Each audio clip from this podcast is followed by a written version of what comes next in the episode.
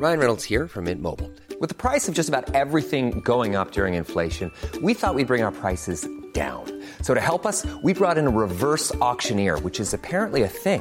Mint Mobile unlimited premium wireless. Ready to get 30, 30, bit to get 30, bit to get 20, 20, 20, bit to get 20, 20, bit to get 15, 15, 15, 15 just 15 bucks a month. So, Give it a try at mintmobile.com slash switch.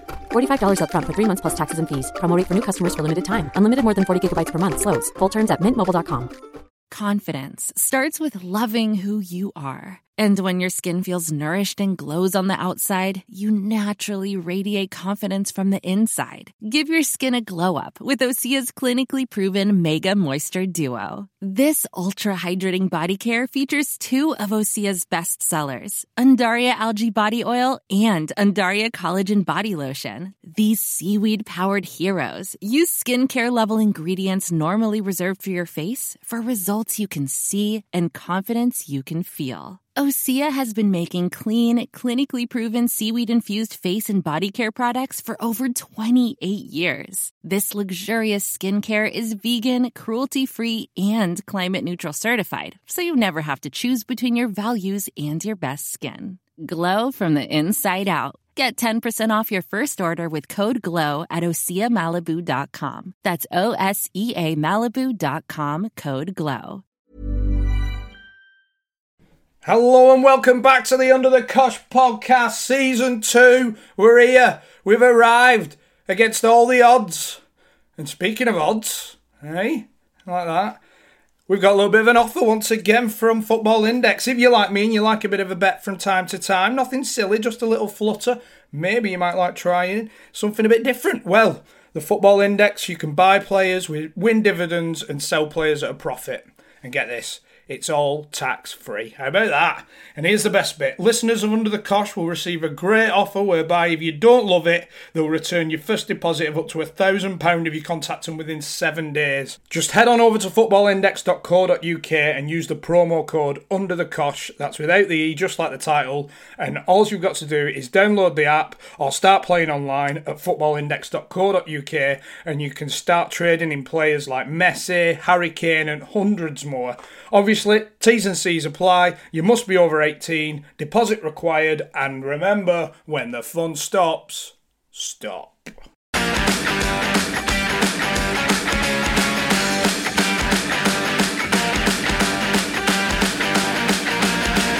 How are we doing? Welcome back to the Under the Kosh podcast, back for series two. Yes, how's it going? We made it. How did we make it? I don't know. Eh? And we did say we'd be doing a few of them World Cup podcasts, but then we got a bit carried away with the videos instead, didn't Yeah, we? they took took a back seat, didn't they? Yeah. We were too rough, weren't we? We were too rough to do podcasts after the videos. First episode back, series two. And uh, what player, manager, physio, head of sports medicine, author, motivational speaker.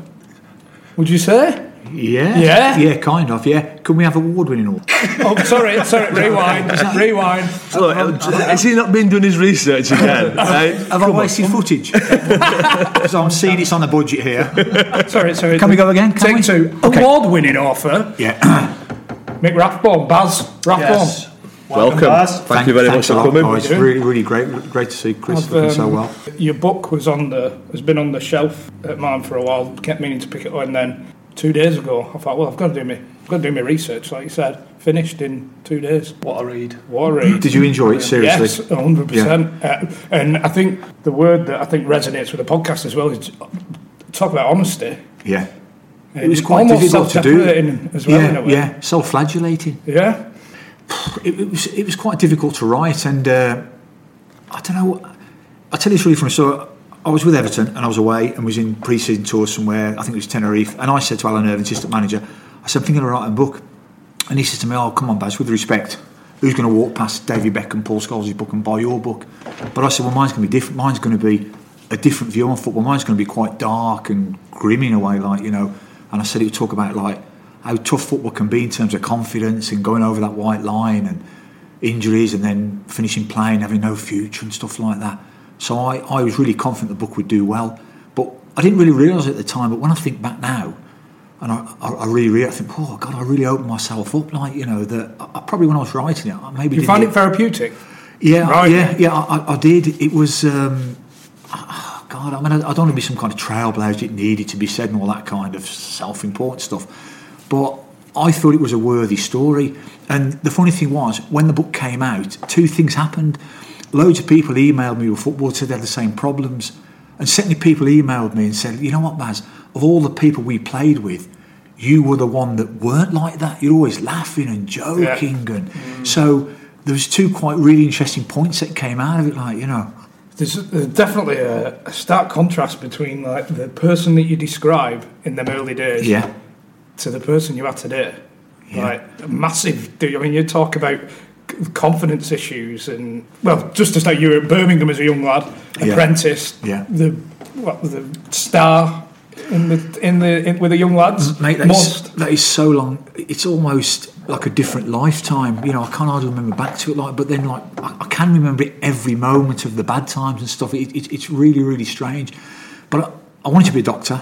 Um, I left school at 16 to be a footballer, which, when I think back, that weren't a very good idea. Luckily, I, I, luckily I, I, had a career of sorts and that, like, you know, and my, my dad and the headmaster, like, begged me to stay and do A levels and stuff. But it was a different era, and people didn't really go to university in them days. But I wanted to be a footballer and join Birmingham. And, but it was really funny talking about the confidence things, like, because I realised. Um, I did really well as an apprentice. I was playing for England youth team and stuff like, you know, and I was flying, I was playing the resis and stuff like, you know.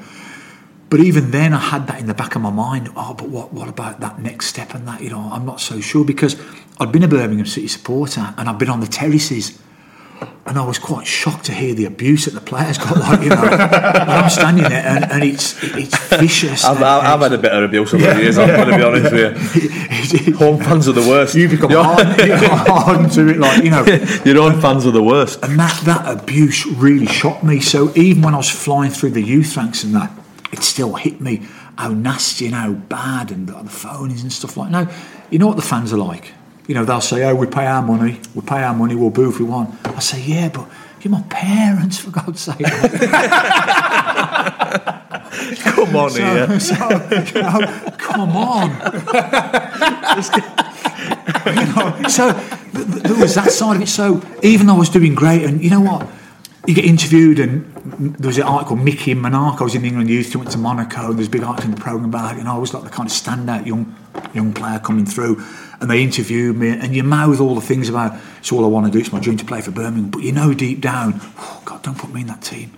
Don't pick me. Is that what you were thinking when you were in Absolutely, yeah, Really? absolutely. Please, I'm not not now, not at 16, 17. Like I made my debut at 17.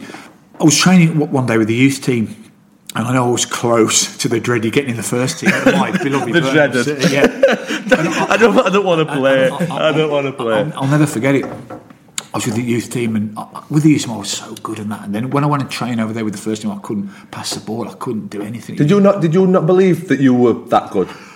it was more a, of a social, interpersonal kind of thing. It was a low self esteem. On a, I've looked at it obviously over the years and that. I knew I was really good at football, but it was kind of being in that dressing room and being Mick from the working class family down the road with him and him and him. It was the more I look back at it, it, it was more that.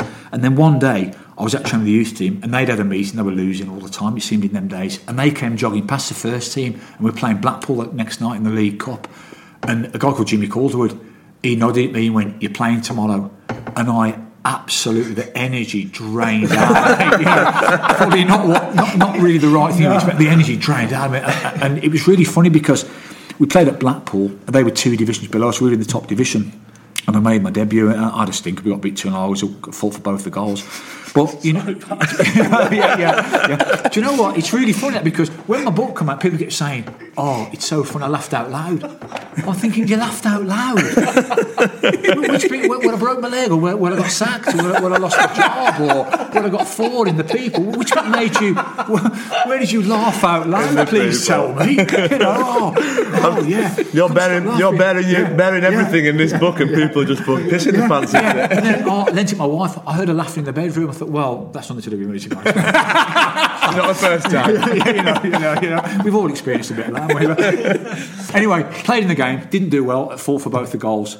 Okay, not great, but in a way it was because you're out the team for a bit, like you know. So then, relief, like, you know. absolute, absolute relief, Chris. Absolute out of here. Oh, God, you know. You're telling me he's the only manager who's been to, the only player who's been to the manager and knocked on his door and thanked him for dropping him. hey, Gaffer, th- I think I needed that, Gaffer. Good Good say, I think you're a great manager. You know, I wasn't sure before, but what a great move. anyway, so I go back, and then oh, I'm playing well though. You know, you want to play well. You don't want to play bad, even with, even with the youth team reserve. I thought, inevitably, I'm going to get back in here. I'm going to get back in here. But what can you do? You've got to play your best, like you know. So anyway, the next news was a few injuries. I'm sub Spurs away Tuesday night. Oh Jesus. So uh, all right, there's only one sub, so you know you're probably going to get on if somebody gets injured mainly in them days. There's no tactical stuff and that, like you know. Anyway, oh my god, I was sat in the dugout at Whitehall. I was only 17. And I was sat there like, you know, I thought I'll count backwards from 5,400 and then the game will be over. Like, so, so 5,400 elephants, 5,000, like, I think it's going to take forever. So I was doing, I was, Chris, I was doing great. I got down to 300, got down to 300, like, you know, and then I'm like that, like 301 elephants, 300 elephants. A guy called Archie Styles, the left back, he comes, he was on our side, he comes limping over. He goes, he goes to Willie B, he goes, Oi, my groin's gone, get that C-U-N-T on. In them days, there's no one in the dugout, there's nowhere to hide.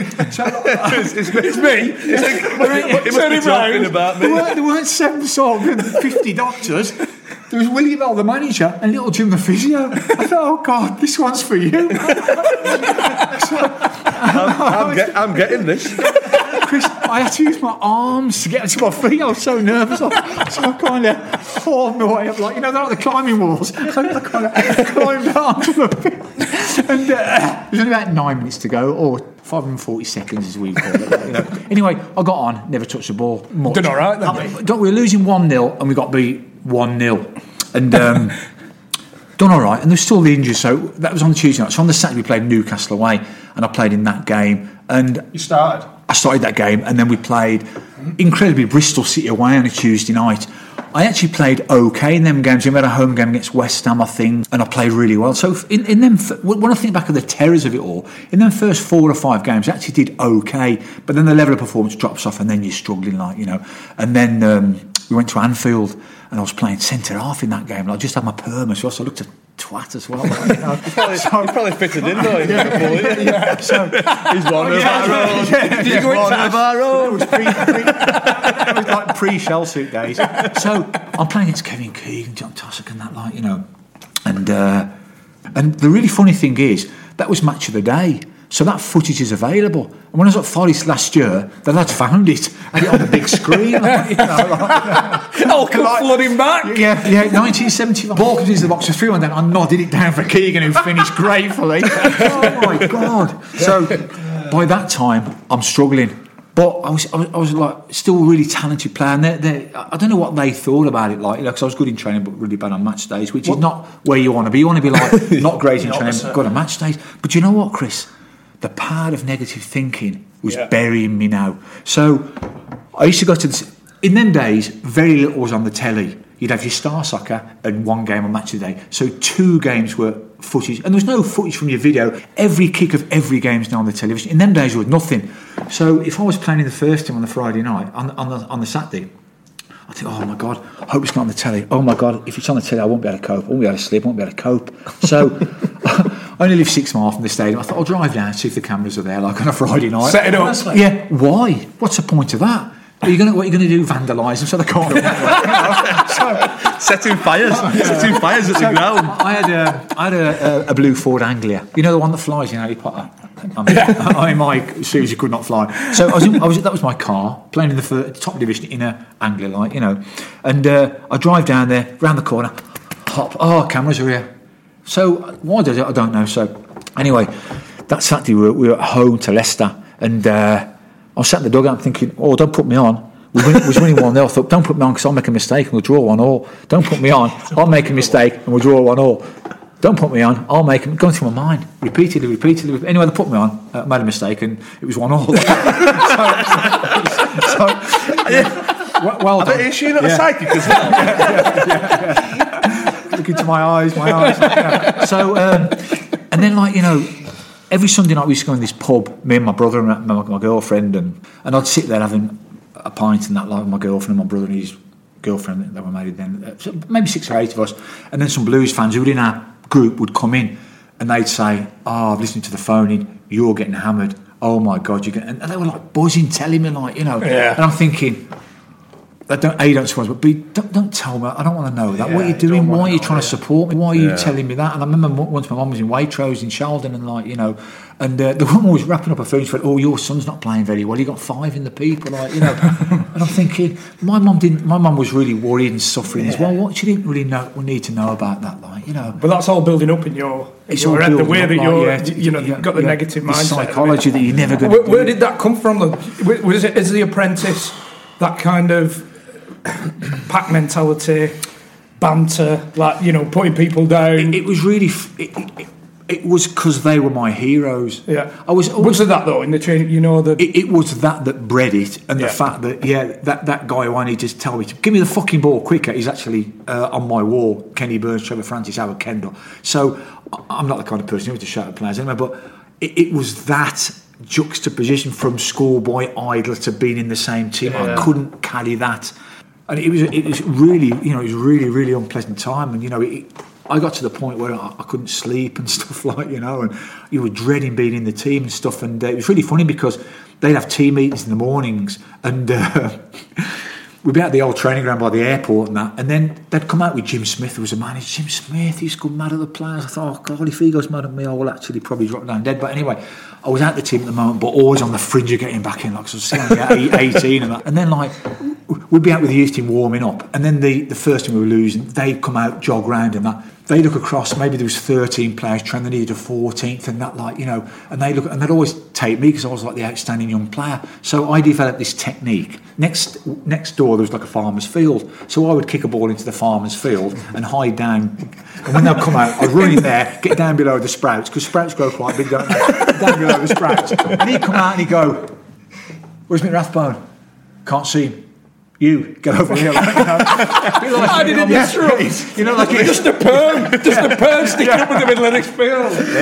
you know, like in the life of Brian, with because you want me to help you, like, you know. so somebody else has to go over. But you know, I, I'm laughing about it now, but it wasn't funny. But I in and around the team, and I, I thought, I, I, I, Shouldn't be like that, should it? Chris, I, I I was a fabulous cross country runner. I was captain of Birmingham schools, Warwick schools, and that like the world at my feet. And I'd been re- reduced by my weakness. I'm being honest now, being pathetic, being reduced to somebody who couldn't even pass the ball ten yards, and that like you know. And it, we played at Bolton. We drew two. I think Trevor Francis got both. Didn't play well, but I was kind of stuck in the team because we got a point, like you know. And then we got beat. Stuck in the Yeah, team. we- we- yeah, yeah, yeah. we got a point and I'm fucking stuck. And then we Playing at Anfield, Yeah. I'm stuck. I'm stuck. then, then we, we got beat badly. I didn't play very well, and Jim Smith had loads of meetings, and he, and he was a good manager, but he was quite a volatile man. He shouted a lot, like you know. And we had a team meeting, and um, this was like March '79. I'd had like three years of this, like trying not to get in the team, and that people were writing in saying he shouldn't be in the team and stuff, and coming, you're getting hammered on the radio. It's, it's not pleasant at 18, 19 years of age. I don't care who you are. It's not pleasant, like you know. There's no positivity coming. No positivity, like no positivity. You know, No- nobody, No, nobody within yeah. within the, the, nothing the could get- coaching staff or anything. No, picked up on it. Arm around. Nothing could get me out of it. I mean, there was talk of a nuclear war at the time, but you know, that all fizzled out as well. So, really, Brown. Would you rather got picked for that? yeah, I'll do, I'll do my national service, no bother. Fucking pick, pick me. But to be fair, I, wa- I was the same. My, my full debut uh, for Barnsley away at Sheffield United, 25, 27,000 people. And I'm walking down the tunnel with tears coming down my eyes. How old are you? 18, Yeah. thinking, I need to I need to trip up here and do my ankle so I can't play. Yeah. It, it's really, it's really funny this because we're all saying it, aren't we? Yeah. it's not just me. I maybe took it to extreme and wrote about it, and I was an extreme version. But as I said, when that book came out, I got loads of people saying, I felt the same, I felt the mm. same. Yeah. But we got to the stage then where I, I just, I, cou- I couldn't play, I couldn't go on. I, I couldn't. And this is somebody who got the most O levels at the grammar school. This is somebody who's a 800 metre runner, played for, you know, this was a, a high achievement, and I, and I couldn't go on. And we had a meeting on the Monday morning, and Jim Smith went mad at everybody and going crazy and that like you know And then he sat down, and he, it was really funny. The, the, the club captain was a guy called Joe Gallagher, Big Joe from Liverpool, strong side. We liked Joe. We didn't like most of the players. I shouted us, but Joe was okay. Like you know. So Jim Smith sits down and goes, right, because Joe wants to say a few words. So then Joe, friend, gets up and he went mad at me, a lad called Mark Dennis and, and, and Foxy, I think about it. It was awful, honestly. You know. About your performance? Yeah, he went, I'll never forget, he went, you, he went, you th- this is Joe, God. He goes, you, you think you're something special and you're shit. I thought, well, no, I, I think I'm shit, and I am shit. I don't think I'm something special. How can you? How can you think? Mm. And then he went to one of the other lads. It's my. it's funny now. If my kids are sound like you're killing, you know, quite a hard thing to say, like you know, yeah, you know.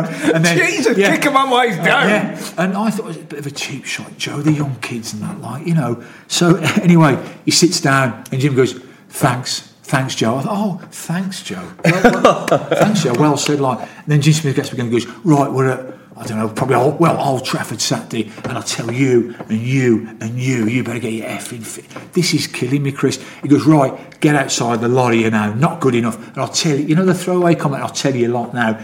Any of you don't want to play, you effing stay behind him. Tell me.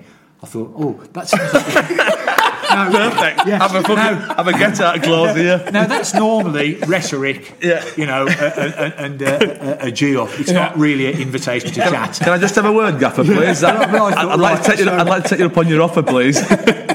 I'm sat there. Everyone gets some troops out, and I'm sat there like. And Jim says, "Goes, what's the matter with you?" And he goes, "Oh, it's Chris. This is bizarre to recount now. All that. This is a lifetime ago." I said, "Well." I said, you know that um, you said that if you don't want to play Saturday, stay behind and say, I don't want to play Saturday. he goes, yeah. Jim Smith was bald. I wasn't at the time, although I was rapidly on my way the way things were going. And his head used to go red or purple on the back there. He's got effing mad.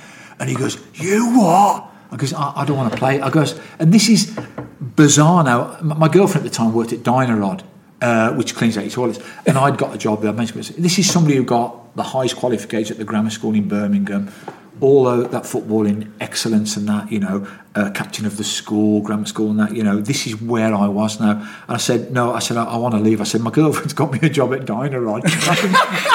and I can start on Monday. so, you, you, you actually yeah, wanted to yeah, go clean yeah, toilets.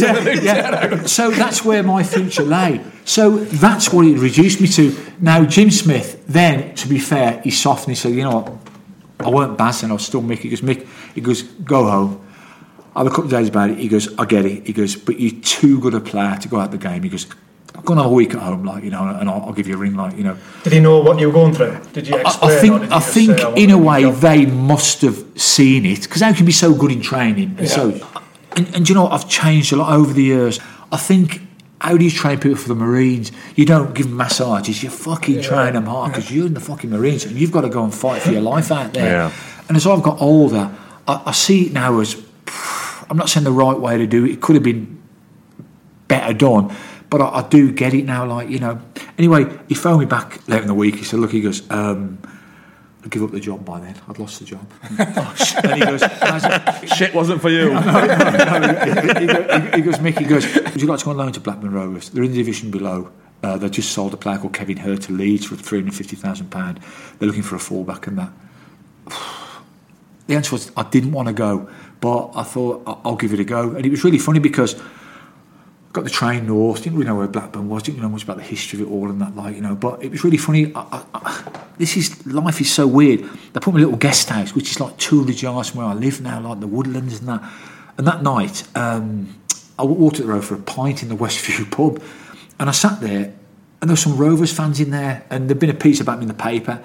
Played in the top division at 70, in the youth international, and they came over and and they were excited that I was there and I had the piece of paper, got my autograph and stuff and bought me a pint and that, like, you know. And this was so different than the, you shit, you shit, you shit, what are you, shit, well done, you shit, and that. It was so different, like, you know. And I already felt the self esteem.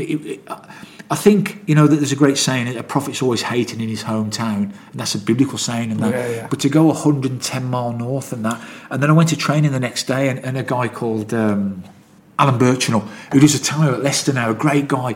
he, he was in the hotel with me and, and he drove me in and he goes right he goes uh, got a new guy. I was, I was 19 I think got a new guy here. It's Mick Rathbone. But I tell you what let's call him Basil after Basil Rath and it stuck.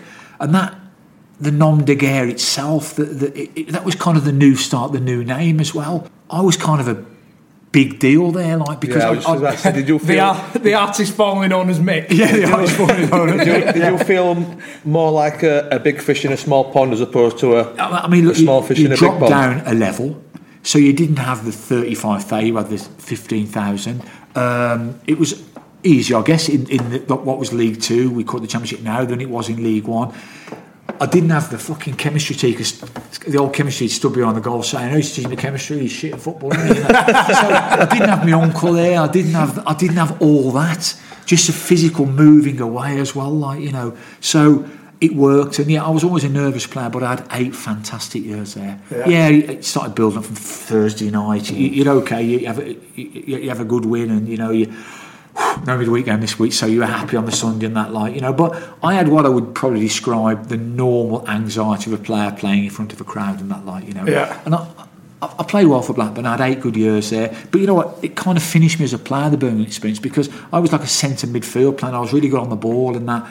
And I became a steady player. And I say to the players I work with now, if you fear playing badly, you'll never play great because you won't try that thing that will set you apart. So a lot of the if you ask the Blackburn fans now, the older ones obviously, what was Baz like? They'd say, yeah, good player, played left back or right back, played 300 games, good seven out of ten every week, real good servant for Blackburn and that. But I was more than that. But I accepted that, you know, because if you haven't got the mental strength, it's like it's of saying, yeah, be a great player if you have more mental strength, like you know. But it's like not having pace and not having touch. We can talk about how easy it is to put, but it, it, you can't put it on, you know. And do you know what? When I was at Birmingham, I was there for four years, two years as a apprentice, two years as a pro, and I would leave at the end of the season. You had like ten weeks off in the summer. I'd leave at the end of the season, and so I drove away from St Andrews. The training ground was up at the airport, right by where I was born. I drove away, and I said to myself this will never happen again. When you go back next year, I'll drive in there and I'll get on the effing ball and I'll show these bastards how good I am at football. Bastards is the wrong word. They were good people. It was just my perception at that time. And you know what? As the days got near to pre-season again, I drove and I got the car. It was just the same as it ever was. And it's ever so easy to, you know, talk about shit. He doesn't want to know. He's not trying and that. But when you've lived that kind of life, but I say I, I got out of it in inverted commas, and I, I had eight good years there, and I had four good years at Preston, and then obviously I went to become a physio, I went to university. So my memories of the football, you know, it's all great experience. And if I hadn't gone to Blackburn, I wouldn't have met my wife, who we've been married for 37 years and three kids. So you wouldn't have that. So it is all part of your unique life journey. So I wouldn't want to change any of it. Hmm. Do you know when you're looking back on it, do you remember the the bad times more than the good times? You know, when Yeah, yeah. subconsciously you think, Yeah, you think, yeah. "Oh, what about that? time?" became like obsessed, obsessed. In in them days, you got Marks owning. There, there, there was so much, actually, much less coverage in the papers. You had your Sunday people give the report, and essentially that was the report that everybody read. Now there's a hundred reports, and that was the holy grail of how's he done. Yeah. and you had the marks after your name. You used to know. look at your own marks every week as oh, well. mate, spoiled my life. I swear to God, mate. I became obsessed, obsessed with those marks. And I, I got five every week, like you know. But people who didn't go to the game, that was their in to how you were doing. Yeah. Oh, Mrs. Yeah, Rathbone, I see your lad's got a five again. He must therefore be shit. Well, no, he don't know what he's on about the bloke. He can't mark 22. Nobody's interested in that. He can't mark 22 people. And that was an absolute nightmare. And I couldn't sleep because of those marks. And I always got a low mark because I was playing shit, obviously. So, uh, you know what I used to do? Oh my God, I can't believe I used to do it. In them days, the papers were printed in London, not in Manchester, which they are now, or the, the Sun in Spain. It's printed in Spain, isn't it? You know, because of all the technology that was printed in London, and they come up on the sleeper. train. I can't even believe I'm saying this. They come up on the sleeper train and get to New Street Station about four a.m. So I was lying awake Saturday night. I thought I, I, I can't sleep. I can't close my eyes till I've, I, I, I know the mark and that, like you know. So I get my car. I drive to central Birmingham, wait for the train to come, and the papers had all come off, and I, you can buy one there and there. I'd, I'd be shaking as I read it, like you know what I mean. And, oh my god, five out of ten, like you know. But at least, and then I, I stopped doing that because that was unhealthy and that, like you know. Yeah, yeah, that's probably a good idea. You know what I mean? You're not, you're not able to get a pen and just make it into an A. yeah. and Just a Box full of biros. and notwithstanding like the petrol money in them days. Like, you know. So then I just lie awake at night, and you know what? About seven o'clock, the paper used to come, and I'd hear the gate go, and I'd hear the paper boy footsteps across the gravel, and the dog barking and that like. Then I'd hear the newspaper come through, and I was lying down there, and I knew my next week if I could get a six, if I could just edge a six, I did. I did a couple of good passes in that game. If I can edge a six, I've got a great week ahead. But you know, if it's a five, then they're all reading. Oh, Mrs. Rathbone, you lad shit and all that. Everybody's reading five. You shit, you shit, you shit. Like you know. Anyway, I remember the one time I was lying there, like, and I hadn't played well, hadn't played well, and you're walking that stage at the eggs are like jelly and that, and the paper's there, like, and you're picking it up and like you're flicking through till you see the report, and then you go, going, four. Brownie, four. he only used You to get go. four for starting, don't He went five to ten. Five, five poor, six average, seven good, eight very good, nine outstanding. He's got a new number for Yeah. Rathbone. Nine outstanding, outstanding, ten out of this world. It was ever thus. Poor. Four. They're put in a new category. Stinker. Stinker. I flicked through all the other games. No one else got a four. now. So it's now it's four stinker, five poor, six good, se- uh, six average, seven good, eight very good. Four Rathbone. You've had a Rathbone. I, I, well, I collapsed. I collapsed. do you know? Do you know? Do you know if you Yeah. you know if you'd have had, if you got a seven? Yeah.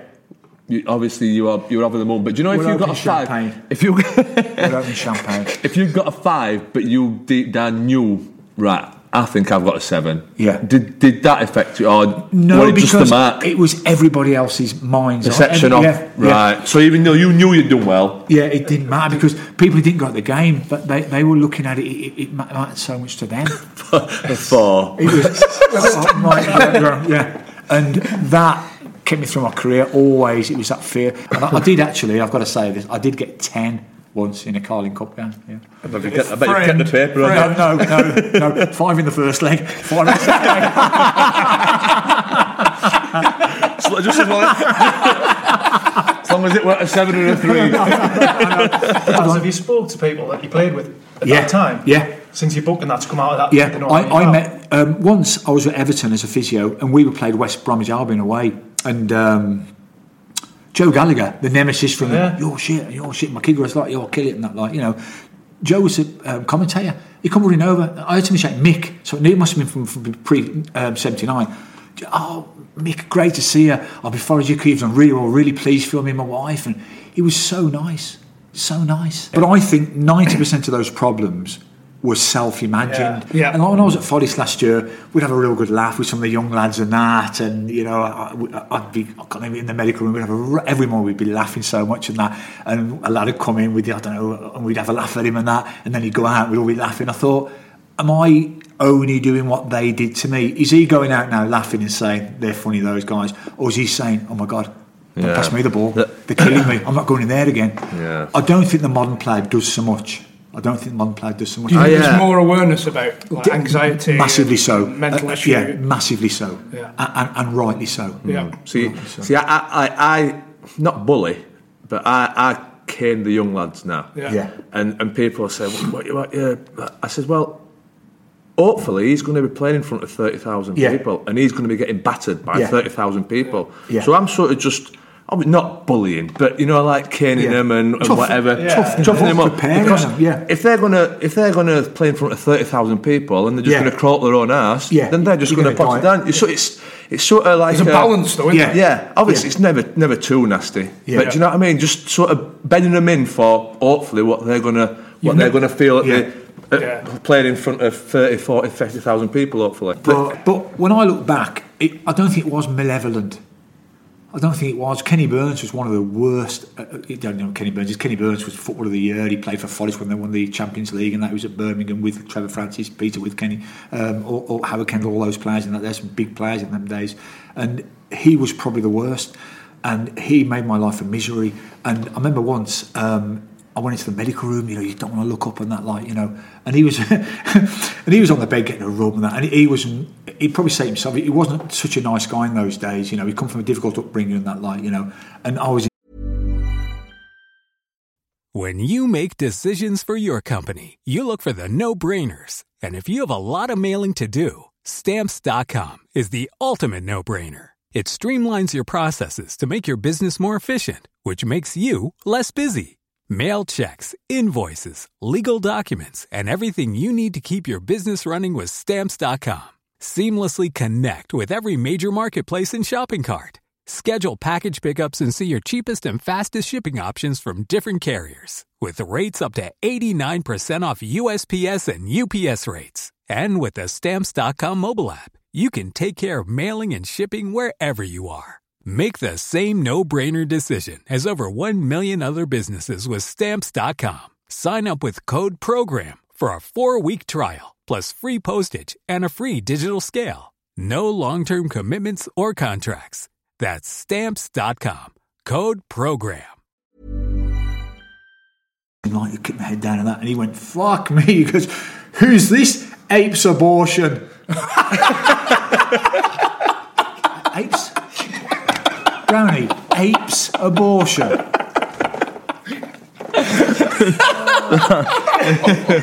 what a thing to call somebody. Why, why, uh, why, why would you have that in your head? Stillborn child of a child of a primate. apes abortion. What was your response? Just Oh, just uh, uh, went like Yeah, yeah, you're, you're right. You're right. Yeah, you're right. swung my way out on, the, on the rafters. But you know what? But you know what? Do you know what? I saw him then when I was at Everton. We had a pre-season friendly against Forest. So this is like oh 2007, 2008, 30 years later. And he obviously was a legend, and he was showing people around and that. And he come into the dressing room, and he remembered me straight away, and he was brilliant. He was so funny. We laughed, and he it was just so normal. It wasn't. It, most of it was my perception of it. There's no doubt about it. Yeah. How was it at the time at Birmingham when, obviously, you're you're having these anxiety issues with th- some of the players that were your heroes, and then Sir Alf Ramsey walks in, World Cup winner. Yeah, you well, know, to play for Sir Alf Ramsey is a great honour. You know, the only Englishman who's won the World Cup. But that brings its own problems as well, like you know, because he was quite aloof. He, he, he was he, he was good, and he's won the World Cup. He, was quite aloof. It was unfortunate because he came as a director, and then I think Willie Bell got the sack, and he kind of got pushed into the job. Won the first couple of games, didn't really want it, but got pushed in, and that like you know. But um, as I say in my book, he, he did me a massive favour, dropped me one time, like you know. And, the relief. You know, the team used to get pinned up on the wall on a Friday, like, you know, you're sitting there waiting for it to go up and you're thinking, oh, please God. Because if you're in it, you're on the bus down to the hotel and you ain't sleeping and you're having a nightmare and you're getting, well, it's four now, it's not even five. you can't even enjoy your five. So, so You can't appreciate a steady or five. If I go around that corner, I'm not in that 12 place. I'm not there. Oh my God, I've got the weekend off. I can go home. Oh my God, no pressure. So you are shaking walking up. Anyway, I'm out. I'm out the team. Oh my God, the relief from that. So I sat in the dressing room. But this has got be the biggest wind up in history. Some of the first team players start saying to me, Can't believe he's left you out. Can't believe he's left you out. I said, Well, you know, I, I said, I've not been playing well, really. I- you know, he knows what he's doing. He's won the World Cup. I said, I think it's a good decision. And and I'll never forget, there's about four of them, and they're going, I wouldn't put up with that. I wouldn't put up with that because you get walked over all your life. You know, when you when you left that, you need to go and tell him. And I said, Tell him what? Because you need to get in your car, you to drive down to St Andrews, and you need to tell him you're not happy and you want to leave. I said, Really? I said, Yeah, if you want a career in football, you don't want to get walked over, you get in your car now, six miles down to St Andrews, knock on the door, you fucking tell him you ain't happy and you want to leave. Well, they must know. They're senior players. So I got my car. So I drive down there, up to the office. I can look through the window. He's there. He's reading the Times. He's got his three-piece suit on, like you know, as you would expect from the quintessential English gentleman. They must know. come, not come in, not come in, come. so went in. he folds paper goes, goes yes. Uh, just, uh, uh, how- how may I help you? I said, I'm not happy. I said, I've been left out. I said, I'm not happy and I want to leave. Okay. And it's got to be the greatest put down in the history of football. He folds a paper. He goes, uh, okay. He goes, uh, you, you can go by all means. But who, who do you think's going to sign you? you're, you're fucking crap.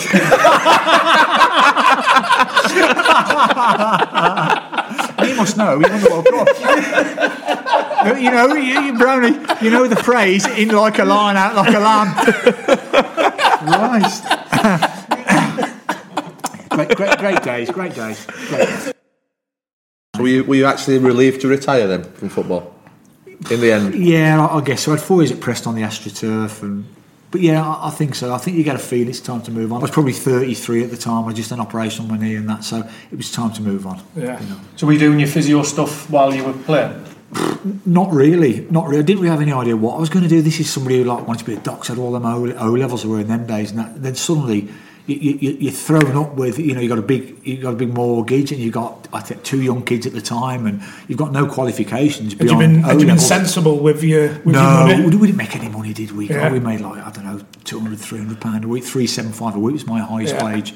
Um, But still, uh, better than the average. yeah, I I would say people say what was the money like in them days, and I would say, well, if you were losing, uh, you're probably on an electrician or plumber's wage, which is good money nowadays. Yeah. And if you're playing and winning and getting your appearance money, you're on a doctor's wage. So it was probably probably between that. uh, Dare I say fifty to hundred thousand pound a year, depending on how well you do. So it was decent money, but it wasn't life changing money. You had to go and find a job. So I got to the end, I got a big mortgage. Obviously, the interest rates in them days were high, and young kids and stuff like. So Shit, what am I going to do now? yeah, it was really funny though because my brother came up for the weekend and that. You don't think about going back to the fucking diner rod? yeah, yeah. No, no. Didn't know what I was going to do. My brother came up that weekend, and they were trying to get um, eight professional footballers to become chartered physios and go to university for four years and that. And to cut a long story short, they offered me a place on that in Salford. and I weren't interested, and it was. A, when I look back on my life, I, so many things happened at that time in that place for that reason. My brother came up for the weekend and that, and he said to me, "You've got to go on that course." I said, "No, no." I said, "I'm not going back to school at 33." He goes, "Mick, you have to go on that course. You have to get that qualification." So I'm not interested. He goes, go, go for me. So I went and got long story I went on it. It was really hard to go to university, two full time days a week for the next four years, and all through the summer being in the hospitals and stuff. It was really difficult. You're working in the local hospitals? Yeah, as part of you, you have to do like I think a thousand hours. It was really, really difficult. In the meantime, I got like a part job job. I was like the physio at Halifax Town and that, like you know. And then, as you know, I become the manager there for a few months. So I had that kind of, albeit two hundred pound a week, two hundred pound a week. I had that coming in to keep the family going. But you know, for four years, no holidays. I had a little club escort from Halifax and. Oh, what, what sorry? No, no, no, no, no.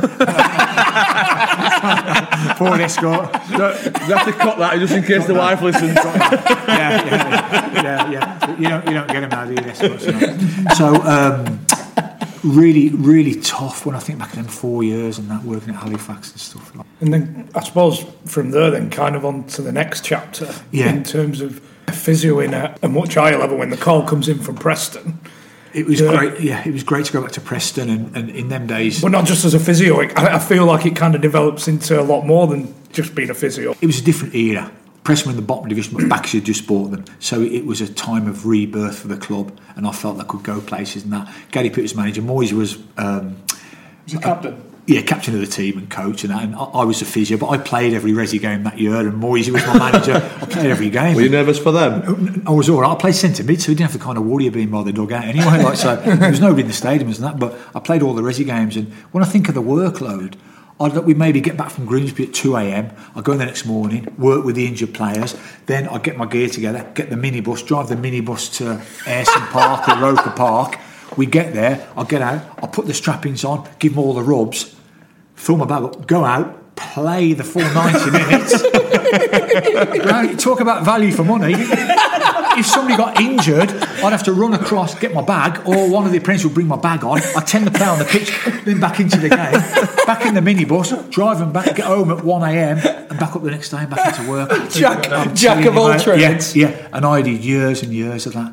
But it was, it was a it was a great period for Preston. We went forward and forward, and that stand got done next year. That stand, new training ground, that stand. It was an amazing seven years from the bottom division to ninety minutes from the Premier League. Yeah. So I was so lucky. And then obviously I got that call from Everton, and it was really flattering that Preston wanted me to stay. And I, I wasn't sure if I wanted to go myself because I had this way of doing work, running the players hard, working them hard, running with them, and that. And I weren't sure if the big hitters at Preston would kind of buy in, uh, Everton would buy into that. Like, and the players were like kind of telling me, say, Baz, don't go there. They're, they're, they're, horrible. The players in the Premier League are horrible. We've heard that big Duncan Ferguson's horrible to physios and that. Like, oh, Jesus Christ. But I thought, you know what? feel the anxiety Oh, the anxiety coming back and that. But I thought, you know, you have to go. You're doubling the wages, and you have a journey in life, and you have to go to the Premier League. And that, but I was scared of what would happen when I got there. Like, in, I remember my first day.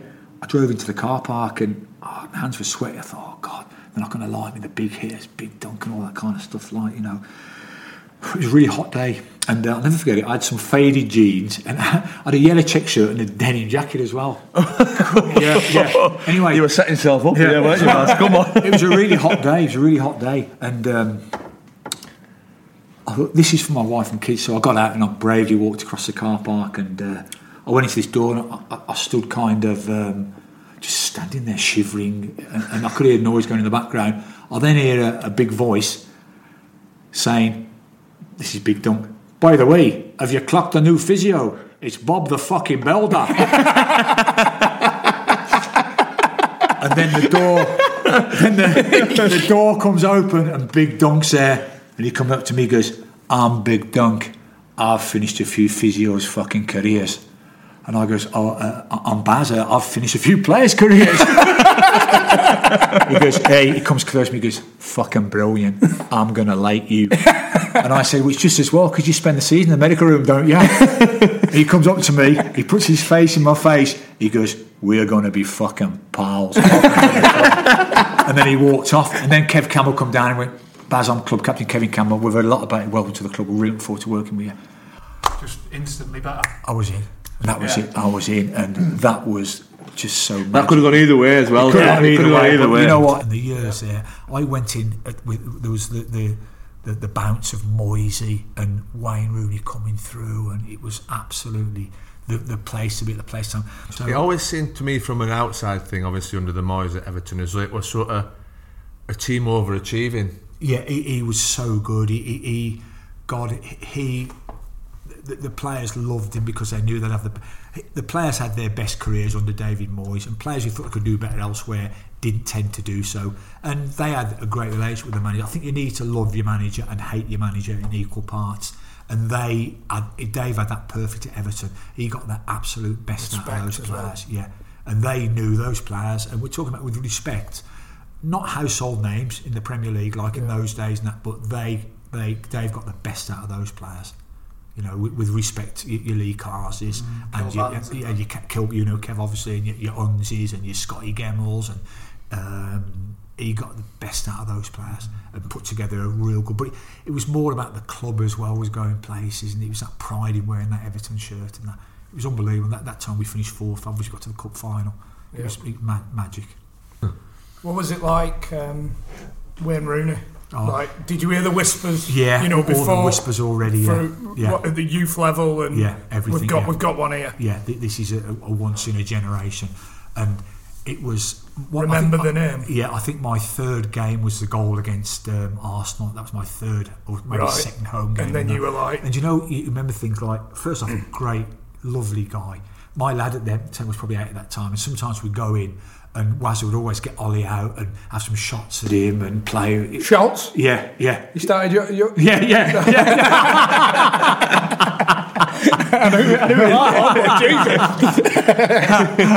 but it always had time for a great guy.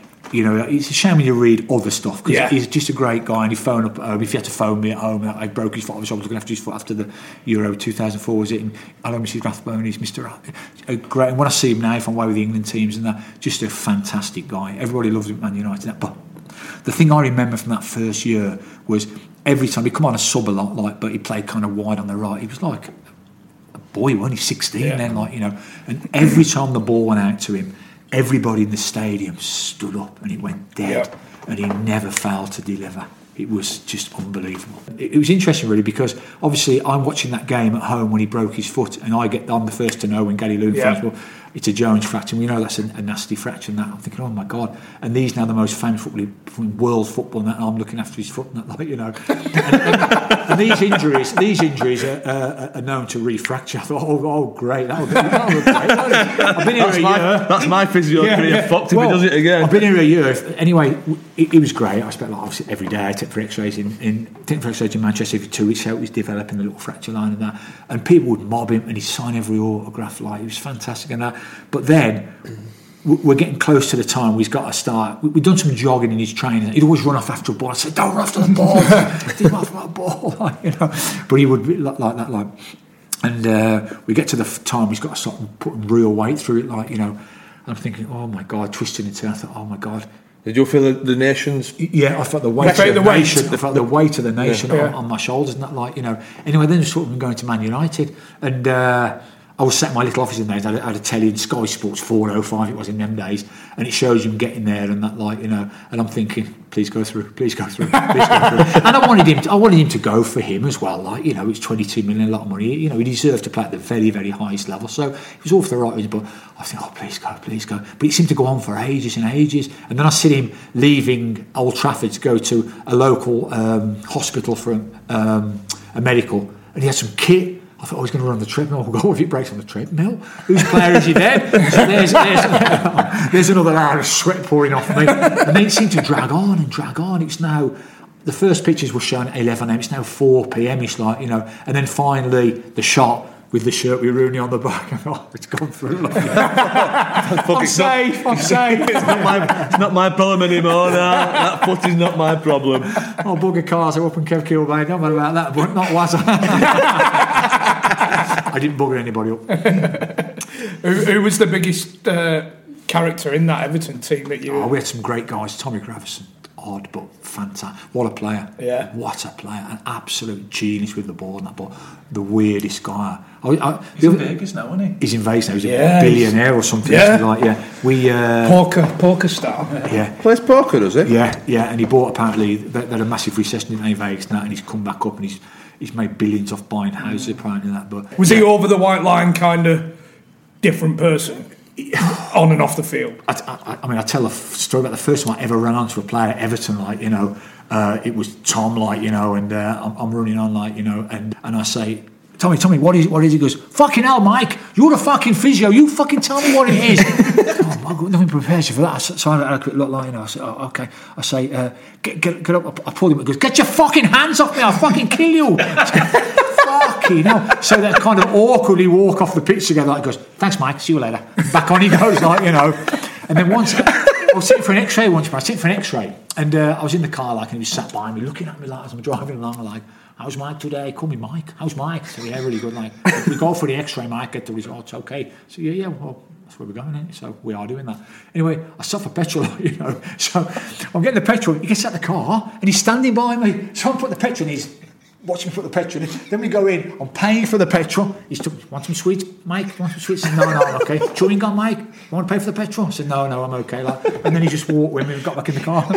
That was it. and that was it. But he, he was a, a marvellous player. He had the hard man in image. He wasn't. He was a marvellous footballer. He really Yeah, he was. was better on the ball. Yeah, really good player. And he was a great guy. We had a great personality around the place and that. Like, you know, we had the Chinese. We had Li Tie because the Chinese people owned it and that. And Yeah, We used to have such a laugh in the medical room. I remember one Wayne. uh, Was it Wayne or Stubbsy? Somebody went to look at some puppies and they bought three chows or some three chow puppies or two chow puppies and they had him in the medical room. Like you know what I mean? and I said like uh, I said look I said guys you're gonna have to set them out like and I think Stubbsy said well they're doing no harm. I said well yeah but Li Tie's starting to salivate.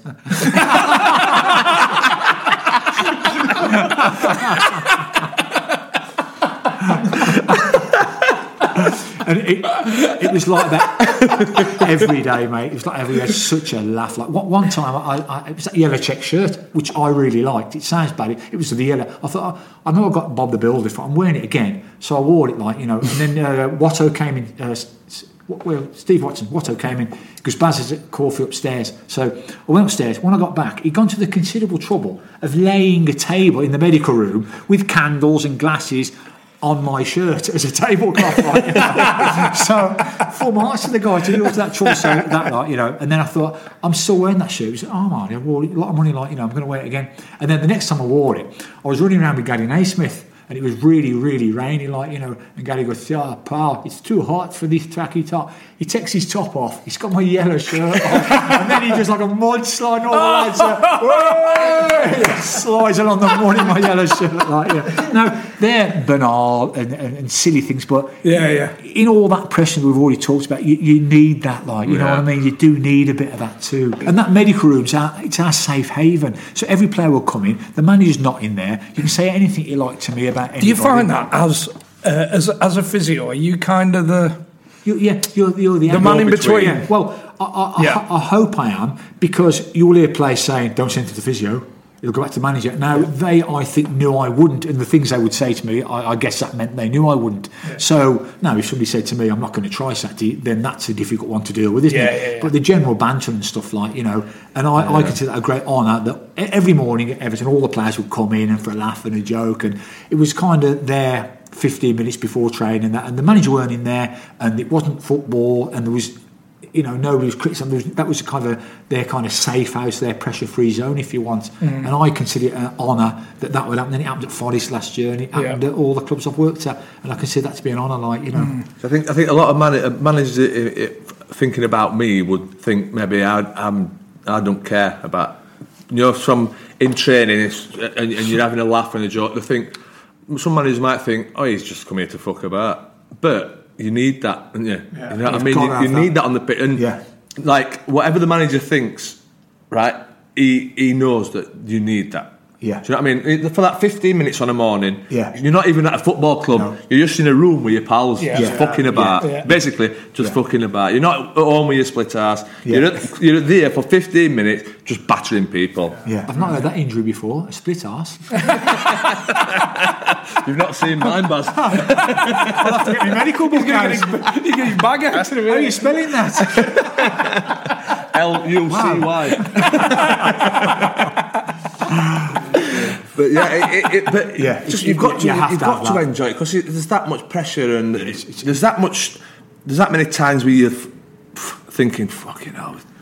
That that time where you just go just have a have a crack. I think it's the most important job at a football club. Yeah, a physio. Yeah. I'll be honest with you. It is very, very important. You're like kind of that interface between the players and the manager, aren't you? Is there a big difference now? Um, you know, you both of you have talked about having injections and playing through the pain. We're now at the top level, these players' bodies are more commodities, if you will. I, I, saw I see change a lot, and this is not a criticism. I see change a lot. The players lower down who need to play, maybe for the for their contracts. Or the, I played 100 straight games. I couldn't afford to miss games. Would I play 100 straight games? Would I play with that strapped up ankle with a big swelling? I, I, I probably wouldn't now. So yes, it has changed. The players are less likely to play if they're feeling anything. That is a fact. That is not a criticism. I'm not saying it's wrong. It may Yeah, be yeah. right. And if you've got 22 players of the same calibre, then it makes sense, doesn't it? Yeah. But it's massively changed. Massively. Must I was looking this morning. Must be satisfying. You know, you've had a player doing his rehab for nine months. Yeah. And then uh, there was a picture where Yakubu. Yeah. He came over, didn't he? When he Yeah, that was yeah because Yak ruptured his Achilles tendon at Tottenham Hotspur and that like you know, and then I you- you're with him then for nine months every day and stuff like you know, and you get him back and he played his first time scored at Hull and he was good enough to come and jump on me and that like you know and uh, Fucking I bet that hurt. yeah yeah I bet you were out for nine months, weren't you? Still an impression in Peg. but that, that was really nice. That that was really nice. It made me feel really good. When I, when I, I, I've been working about like nearly every day. It's every day of the week, and I loved it and that. But you do get burned out. I guess is the, the word, isn't it? was it 15 years you Evan? I'm not surprised No, if you're driving the eight buzz, years? but Yeah, yeah, well- mopping everybody else. I start I started with that massive load at Halifax where you're doing your university as well. So that's like every day and all through the summer. And then seven days a week at Preston. I'd have like seven days off in June at Preston. And then Everton, I'd probably have maybe two weeks off a year because I loved it to be fair. And you need to be there, that's part of your job and that like. And I got increasingly burned out towards it. And it's only human nature. And I decided at the end of the 2009 2010 season, I was going to leave, like, you know. Yeah. So, um, as, as I say, I, I- I've just wrote a chapter about it in the book that's coming out, so I won't. But it was a hell of a day, that final day. It was incredible what happened between me and Dave, and that who we've remained really close friends. And I, I think that the world of me is probably one of my best friends in football. Like, and he's a fantastic manager, and I know he'll come back strong again. He really is a great manager. Do you think you would have followed him on to Manchester United. Well, the funny thing was, I was already at Man United, so I had this weird experience where, you know, as I finished football and physio and that, and because of my interest in confidence and performance anxiety, and despite having none, I kind of became Mr. Performance Anxiety. Yeah, a weird kind of juxtaposition, really. So I, I now do a lot of work with players who suffer from that self same thing. So I got a job at, at Man United after I left them for two years, just as a kind of mentor to the under 21s. That would be like Jesse Lingard, Michael Keane, Januzaj's Euro group, fantastic group of guys and that. And I worked with them for two years. But the other thing about that, I went there for Ferguson's last four months. And then I saw Dave and all my friends coming from Everton. Right, yeah. And then I had like six months with Van Gaal. And then they started saying that you couldn't work. I was doing the England junior teams as well. They were starting saying you couldn't work for England And- and, Man U. So I said, well, I'd rather stick with a physio as well. Because Yeah. I think the physio, you can do that other as well, can't you? Yeah. And so I was really You lucky. know, yeah, you do that well. You're actually Yeah, physiotherapist. And so I was yeah. really lucky. I did them England camps, and it, oh, it was unbelievable. My first under seventeen year group was like um, Raheem Sterling and um, what's it, Jordan Pickford and Nathan Redmond and the Chalobahs and great. And the, the year after, I think it was um, Dele Alli and Loftus Cheek. Then it was Luke Shaw and all those players coming through. I had the honour of working with them as seventeen year olds. We won the Euros in 2014 with the under 17s. Then I started working with the older age groups. We won the Euros in Tbilisi last year with the 19s.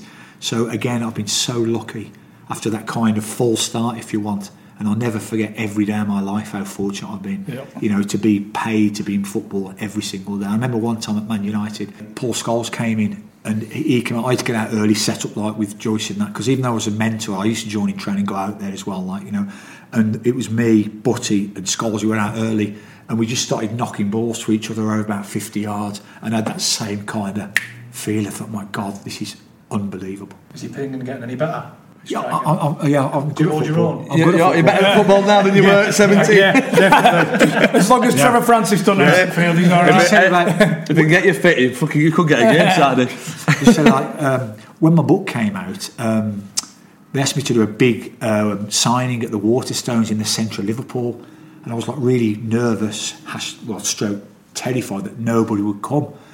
So it was on a Saturday morning. I don't know if you know Liverpool. There's a massive square. There's a massive Waterstones. I thought, oh my god, it wouldn't it be the most embarrassing thing in the world if nobody came? Like you know. So anyway, I had to be there. I don't know.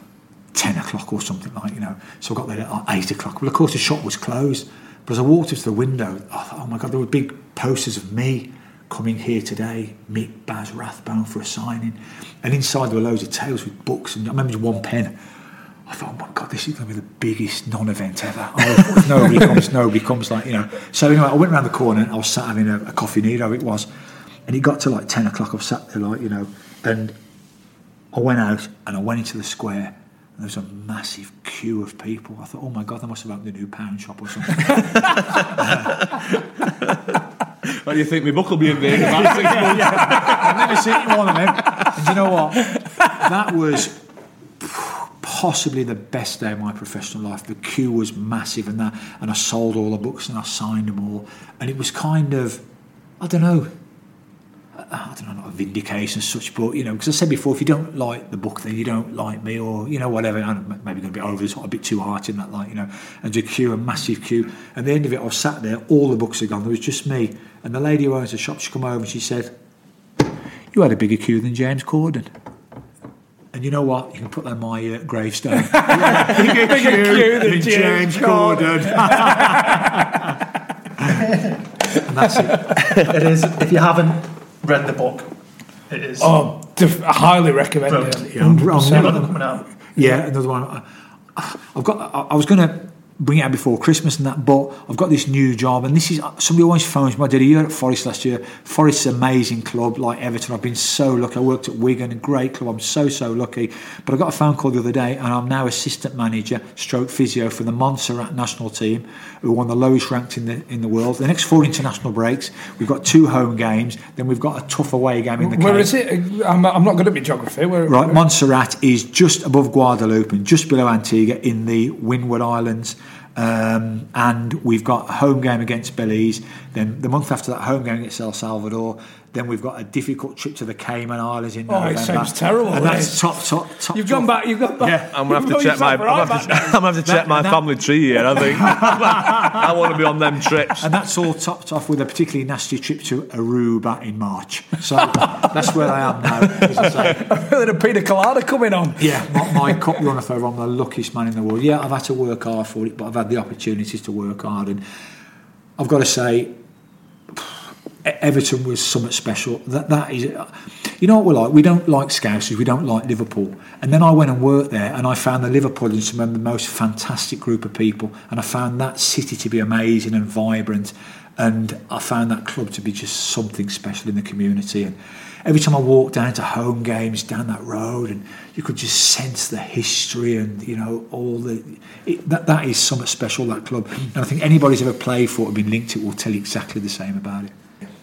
Superb. Brilliant Baz, going. Thank Brilliant you very much. Brilliant going. Yeah, thank you very much for Appreciate it coming. very much. off. Well, all the best with your trips to uh, Antigua. Yeah. And, and I'm, I'm sure it'll be is- difficult. When he says he's off, he's actually just stood up and he's waiting to go. right, boys. no, cheers, Baz. Yeah, much Thank appreciate that. Thanks a much lot. appreciate Thank you very it. much for very inviting me. much. I've really enjoyed it. Thank you very much for inviting me. Cheers, Cheers. Baz. Thank you very much for coming. Nice, Nice to to meet you, mate. Nice to meet you. That's it. He's gone. As quick as he came, he went. I've never seen anything like that. What a guy. What a guy. Baz Two Rathbone. o'clock. Stand up. I'm off. Sorry, boys. I'm going. You could just listen to him all day, though, couldn't you? Yeah, I think. Trounced. Uh, I, I hope you're. Uh, you, you- everybody who listens thinks uh, it's a, as good a way as what we do to Yeah. to start the second series. I've never seen you so quiet. Mate, honestly, I, I didn't speak for the first five minutes. I was like, "Fucking hell, Baz! It's, it's, it's not all about you." no, it was. Uh, it's uh, same. as You, uh, you could just listen to him for, for, for hours and hours and hours, and I can imagine. As we, as we obviously spoke about, I can imagine him being in a physio room makes it a lot easier for the for the long term injured lads. And Well, he, he came to Preston, that's how I met him. yeah, oh, well, I obviously worked with you a lot because you were injured Yeah. quite a bit. weren't you? And he did the back end of Best my rehab. pals. And he's, he's more than just, a, he just makes you feel. Like a psychologist as well as a oh, Do you think he's learned? Do you think he's learned that, or do you think that's yeah, just? under- no, I think he's learned that through experience. Yeah. Going through all that shit that he talked about at Birmingham. You know, that's gra- graduate through experience. as, Yeah, that's- and you're glad to be back for the second series? Yeah. Well, I, I'm sure you, I don't feel like I contributed an awful lot there, but I No, enjoy- but you didn't the first series, to be fair. So Start. it's, it's just fucking pretty much, pretty much le- as we left off. We got, um, we have got some great guests lined up for this series. Um, no, I'm not going to give anything away. No, Nobody's no, we'll keep 'Cause it. it's so. Because we haven't booked anybody in yet. but they're, they're not all confirmed. They're all like, yeah, no bother. We'll do Yeah, it, yeah, yeah, yeah. And then nothing. Now we, uh, we've got a good, we've got a, a good lineup, I believe. Yeah. Right, well, thanks for listening once again. Um, yeah, get on the YouTube channel, subscribe on there. Um, we're now on Spotify, I believe. So, yeah, yeah. I'm still in shock if I was just standing up and Leaving. practically leaving. Practically leaving. Look, he's left. Yeah. He's gone. right, I'm done. And on that note, Let's wrap it up. There's a fucking carvery downstairs. Facebook, Twitter, keep on keep on top of that, and uh, definitely subscribe to the YouTube if you can. That'd be much appreciated. And uh, as always, give us a review on iTunes. Thank you very much. Yes. I've been Chris Brown. He's been Chris Brown. He's been John Parkin. Thank you. Nice. Say bye. Yeah. Bye. Bye. Good night. God bless. Cheers. See you later. Bye. I'll have all four mates with you, love.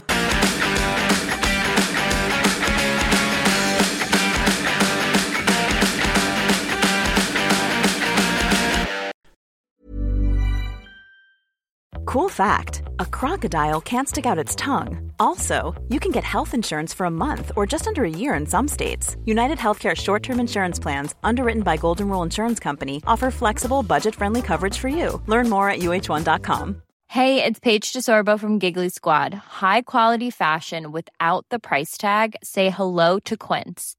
I'm snagging high-end essentials like cozy cashmere sweaters, sleek leather jackets, fine jewelry, and so much more. With Quince being 50 to 80% less than similar brands. And they partner with factories that prioritize safe, ethical, and responsible manufacturing. I love that. Luxury quality within reach. Go to quince.com slash style to get free shipping and 365 day returns on your next order. Quince.com slash style.